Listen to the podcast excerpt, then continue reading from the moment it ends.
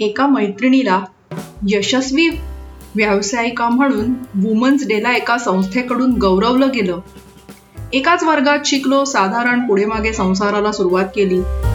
आणि आज तिचं यश बघून खूप समाधान वाटलं.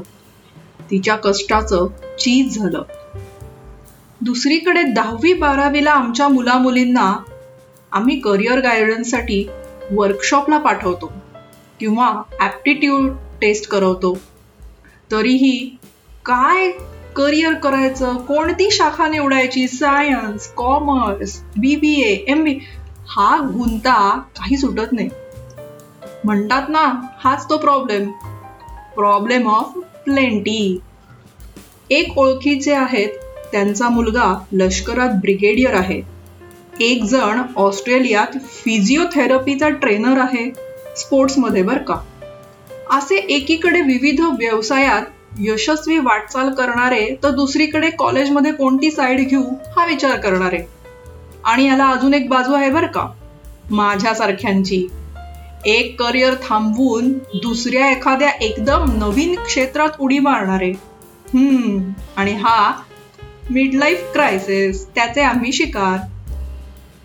विचार केला जर या सगळ्यांमधला दुवा बनता आला तर? हरिवंश राय बच्चन यांची एक कविता नेहमी आठवते. कोशिश करने वालों की कभी हार नहीं होती. अमिताभच्या आवाजात ऐका बर का. मी काही म्हणून नाही दाखवते. अशा व्यावसायिक लोकांच्या आत्मकथा त्यांच्याच शब्दात ऐकण्याची मजा काही औरच. अनेक वर्ष व्यवसायात घट्ट पाय रोवून उभे राहणे आव्हानांचा सामना करत आपले वेगळेपण टिकवून ठेवणे हे जिद्दीचे काम करण्यासाठी वेगळी मानसिकता काय आहे हे जाणून घेण्यासाठी अशा आवलिया व्यक्तींबरोबर रुबरू होत गप्पा मारत त्यांच्या अनुभवांचा फायदा नवीन होत करू तरुणांना करून देण्यासाठी एक वेगळा मार्ग मी निवडला आहे.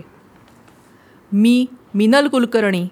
तुमचे स्वागत करते बीइंग फेनॉमिनल या मराठी पॉडकास्टमध्ये यशस्वी लोक वेगळ्या गोष्टी करत नाहीत तर प्रत्येक गोष्ट वेगळेपणाने करतात.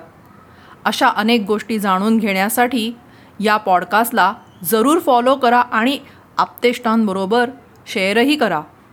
भेटूया लवकरच पुढील भागात. धन्यवाद.